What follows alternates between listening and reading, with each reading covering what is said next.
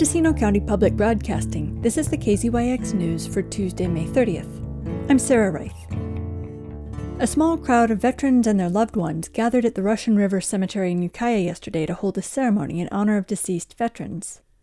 Marianne Gonzalez, commander of the Ukiah post nineteen hundred Veterans of Foreign Wars, read the remembrance. On this day, forever consecrated to our heroic dead, we are assembled once again to ex- express sincere reverence.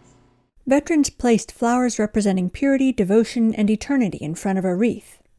An honor guard fired three rifle shots and played taps, a bugle call that signals the beginning of the quiet hours on post. Veterans who've been honorably discharged are eligible for military funeral honors, which include three rifle volleys by soldiers in dress uniform, taps, and an American flag over the casket. The Memorial Day observance is essentially a military funeral service for all the local veterans who've died in the previous year. Yesterday, both sides of the main walkway in the cemetery were lined with flags. Visitors were also invited to place small flags on the graves of their loved ones. Commander Gonzalez has been running the memorial for the last ten years. She sat down in the shade after the service to talk about why it's important to her. We actually have kept the, the ceremony going. Last year we came out and did a public one. Two years earlier we did recordings of them with limited people. So it's nice to come out and get out again. The ceremony is always at noon because it mimics the same one that's being done on in Washington, D C is done at nine. So ours is always at noon, kind of during the same time frame. Can you describe for our listeners the scene here, the, the turnout and the feeling of the ceremony? Well, it starts in the morning between six and six thirty. This time we had six people help put up all the burial flags that we could in that time frame because we also have to take them down. Um, and what's really nice, it's quiet. Um, the deer are watching us. Um, and you can get lost in your own thoughts of why you're out here. Some people are out here because families served in the military. Some people are out here because they served in the military. Um, some people are out here to get a feeling of what um, patriotism, what service to duty means. Um, we all come for our own different reasons. Um, so we set up everything. We put out all the service flags. Um, we do an honor guard. And um, then we have a short little ceremony that's mainly about remembering why we're here. Um, what this day is meant to, to be.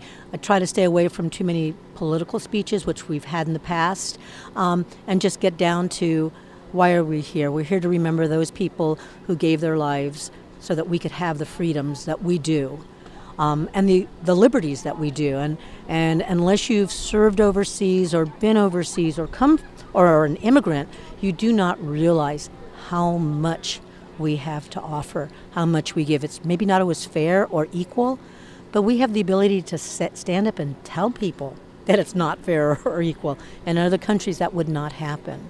And nothing's ever going to be perfect, but I think we strive to make everybody's life better by joining the military, by trying to, you know, get freedoms out there. Walt Gabler, the quartermaster for Ukiah post nineteen hundred V F W, read the names of the honorees. An elderly veteran in dress whites sat on his walker and tapped a bell with a mallet once for each name. Wigington, Danny W. Wilkin, Jerry L. Hepez, Leonard P.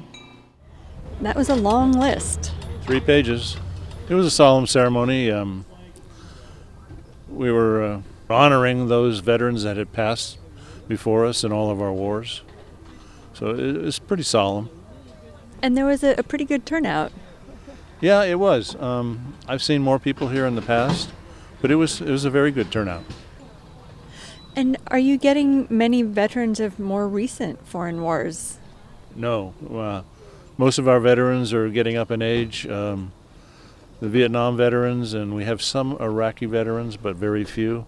So it's most of our veter- veterans are getting up in age, and we're starting to thin out the membership. We'd like to see more younger veterans join.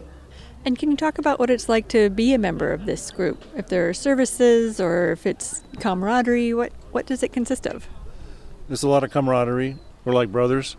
We do a lot of uh, service for the community. That includes contributions to organizations like the Special Olympics and student competitions with cash prizes. But yesterday was in honor of those whose service has ended. Wilson Chavez is a Navy veteran and an American Legion member. He wore neatly pressed slacks and conducted a crisp about face after placing a white flower in front of the wreath. Flags snapped against the flagpoles as the wind picked up and visitors lingered.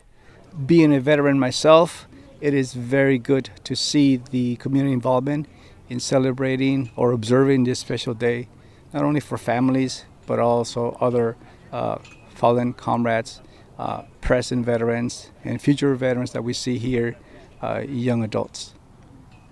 And can you talk about the honor guard ceremony that we saw? Uh, can you describe it for our, our listeners who weren't here today? Absolutely, yes. The honor guard ceremony is a very special uh, detail that we put in the ceremonies, primarily because it's composed of older veterans, uh, active members who had been in the armed forces before, and who are obviously retired but now are, are taking part in our um, uh, post.